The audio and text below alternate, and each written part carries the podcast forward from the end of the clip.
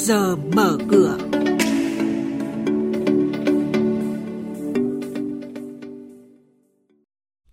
Thưa quý vị và các bạn, giá vàng sẽ nhích lên khi Cục Dự trữ Liên bang Mỹ ngừng tăng lãi suất. Ngân hàng Nhà nước yêu cầu các tổ chức tiến dụng hỗ trợ hộ chăn nuôi bị thiệt hại do dịch tả lợn châu Phi. Nhóm cổ phiếu ngân hàng giảm giá trên diện rộng. Nhóm cổ phiếu ngành dệt may, cao su giảm mạnh là những thông tin sẽ có trong trước giờ mở cửa ngay sau đây. Thưa quý vị và các bạn, theo giới phân tích về trung và dài hạn, giá vàng có thể tăng mạnh.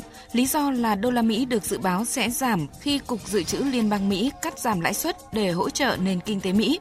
Hiện khoảng cách chênh lệch giữa giá vàng thế giới và giá vàng trong nước không đáng kể, chỉ ở mức 10.000 đồng một lượng.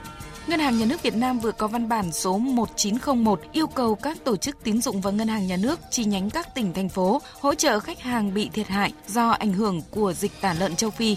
Cụ thể, Ngân hàng Nhà nước yêu cầu các tổ chức tín dụng chỉ đạo các chi nhánh, phòng giao dịch chủ động ra soát, tổng hợp thiệt hại của khách hàng đang vay vốn do dịch tả lợn châu Phi gây ra để kịp thời áp dụng các biện pháp hỗ trợ, tháo gỡ khó khăn cho khách hàng như cơ cấu lại thời hạn trả nợ, xem xét miễn giảm lãi vay, tiếp tục cho vay mới, khôi phục sản xuất sau khi dịch kết thúc, thực hiện xử lý nợ đối với khách hàng bị thiệt hại về vốn vay theo quy định đồng thời chỉ đạo các chi nhánh của tổ chức tín dụng trên địa bàn có dịch, chủ động phối hợp hướng dẫn, hỗ trợ người dân trong quá trình tháo gỡ khó khăn đối với vốn vay theo quy định.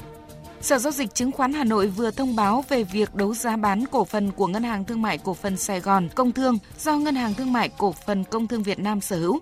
Số lượng cổ phần đưa ra đấu giá là hơn 15 triệu cổ phần, với mệnh giá là 10.000 đồng một cổ phần. Giá khởi điểm là 20.100 đồng một cổ phần. Thời gian đấu giá bắt đầu từ lúc 8 giờ 30 ngày 19 tháng 4 tới tại Sở Giao dịch Chứng khoán Hà Nội. Thời hạn nộp tiền mua cổ phần từ ngày 20 tháng 4 đến 16 giờ ngày 26 tháng 4 tới. Nhóm cổ phiếu ngân hàng giảm giá trên diện rộng, tuy nhiên theo công ty chứng khoán Tân Việt thì áp lực bán ra trong phiên giao dịch hôm qua không quá mạnh. Diễn biến giá ngắn hạn vẫn đang trong trạng thái tích lũy đi lên. Mặc dù vậy, nhóm cổ phiếu này hiện vẫn đang thiếu yếu tố để hỗ trợ giá cổ phiếu bứt phá mạnh.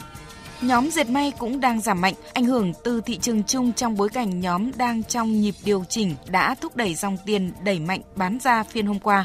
Mặc dù vậy, diễn biến giá vẫn đang trong xu hướng đi lên, do đó rủi ro giảm sâu chưa quá lo ngại, đặc biệt khi mà nhóm vẫn đang nhận được sự hỗ trợ của triển vọng kinh doanh khả quan. Nhà đầu tư nên duy trì nắm giữ cổ phiếu dệt may.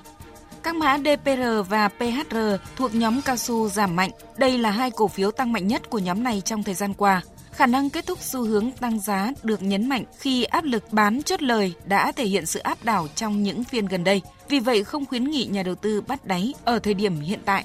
Trên thị trường chứng khoán chốt phiên giao dịch đầu tuần VN Index giảm 18,64 điểm xuống 970,07 điểm với 78 mã tăng và 236 mã giảm. Tổng khối lượng giao dịch đạt trên 245 triệu đơn vị, giá trị hơn 5.000 tỷ đồng, tăng gần 19% về khối lượng và gần 7% về giá trị so với phiên cuối tuần qua.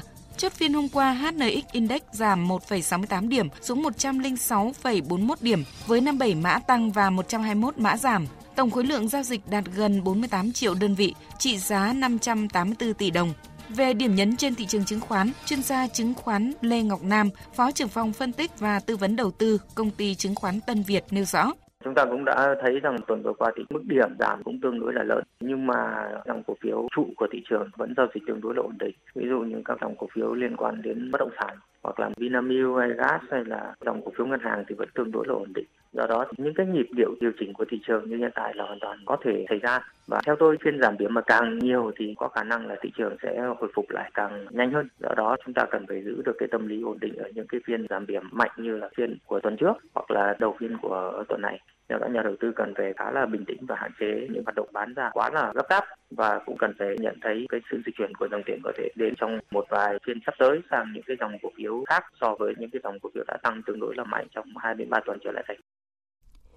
Cảm ơn các biên tập viên Nguyên Long và Phạm Hạnh với những thông tin trong trước giờ mở cửa vừa rồi.